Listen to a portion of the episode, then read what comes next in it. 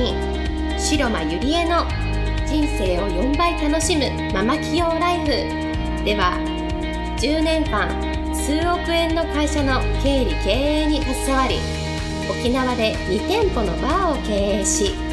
カウンセラー瞑想トレーナーとしても活躍している白間ゆりえがママでも一人の女性として楽しみ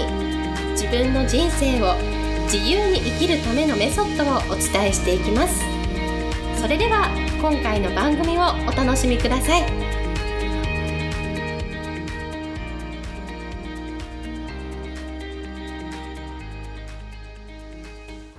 皆さんこんにちは白間理恵です。今日もポッドキャスト始めていきたいと思います、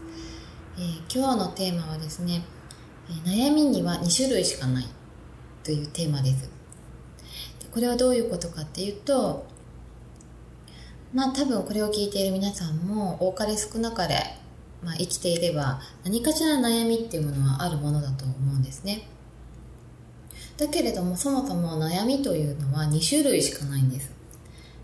で、その2つというのは、1つ目は悩んでも解決できない悩み。ともう1つは悩んだら解決できる悩み。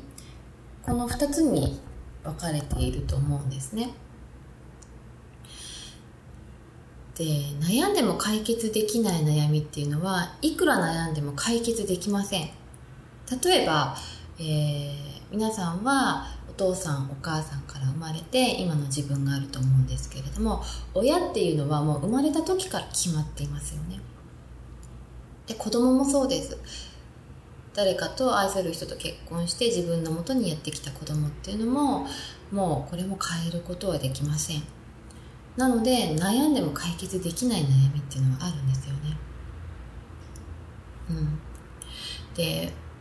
じゃあ悩その一方で悩んだら解決できる悩みっていうのはまあ悩むっていうんではなくってそれをねどう捉えるかでどこからね視点を捉えるかで全然またそれも悩むのではなくってこういい視点で捉えられると思うんですよね。でまあ今私あの沖縄の海沿いにいるんですけれども海沿いなのでものすごくサンセットとかサンライズとかすっごく綺麗に見えるんですね。でもこれってあの太陽って全然変わらないじゃないですかどこにいてもでもなぜか海沿いの太陽サンセットとかサンライズとかってなんか海の光と反射してものすごくなんか綺麗に見えるんですよね。これって、まあ、自分のあの捉え方の問題だと思うんですよね。起こる現象は同じなのになぜか環境を変えるだけで視点を変えるだけでなんかその太陽が一つ昇る。そして一日の太陽が一つ沈むっていうその現象がものすごくこう綺麗に見えたりありがたく感じるんですよね。だから起こる現象は同じなんだけれどもどこから捉えるかでまたその物事っていうのが変わってくる。だから思考は自分で思考が現実を自分で作っているっていうことです。よね。でもし今ね悩まれている方がいればじゃあ去年の今頃は何に悩んでいたのか皆さん分かりますか？できっと私も何かに悩んでいたはずなんですよ。で絶対何か悩んでいたといたはずなんです。でもなんか思い出そうとしてもまるっきりその悩みの内容をなんか思い出すことができなかったんですね。で皆さんも断言できる人もいればあれ何に悩んじゃったのかなって思ってる人もいると思うんです。ということは今の悩みも時間が経てば来年の今頃もしかしたらまあ2年後の今頃は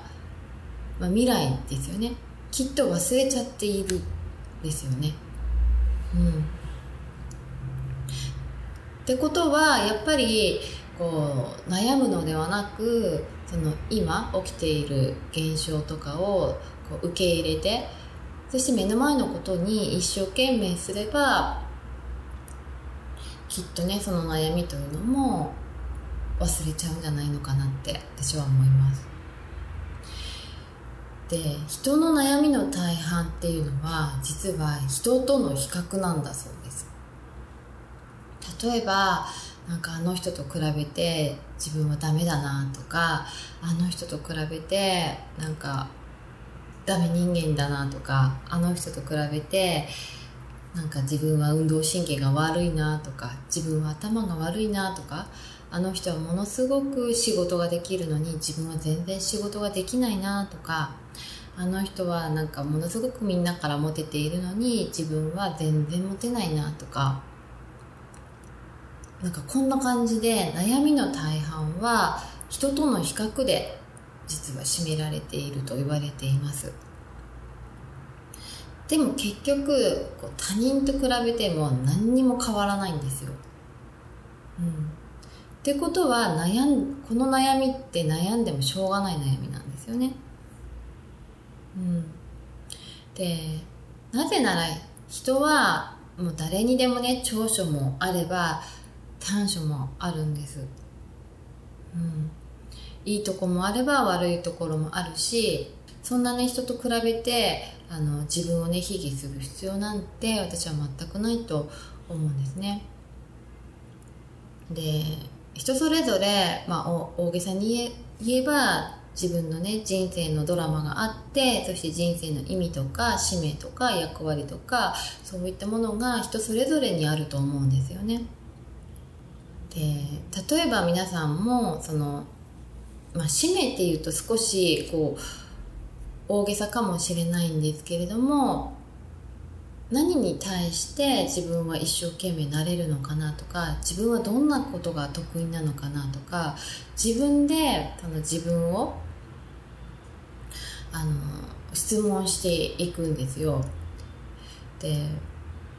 絶対に人それぞれその人に与えられた役割とかね使命とか、まあ、得意なこととか苦手なこととかそういう意味があると思うんですけれどもだけど一番大切なことっていうのは自分をのことを知って自分自身を全うすることなんですね。だから何々さんと比べて自分なんてって思うことなんて全然ないと思うんですよ。じゃあ誰と比べればいいかというと比べる相手は自分自身です。もう去年の自分と比べて昨日の自分と比べて自分は成長しているかどうか。ただそれだけだと思うんですよね。でライバルっていうのは他人ではなくって実は自分自身なんですよね、うん、ということで今日は、えー、2種類の悩みということについてお話ししました、え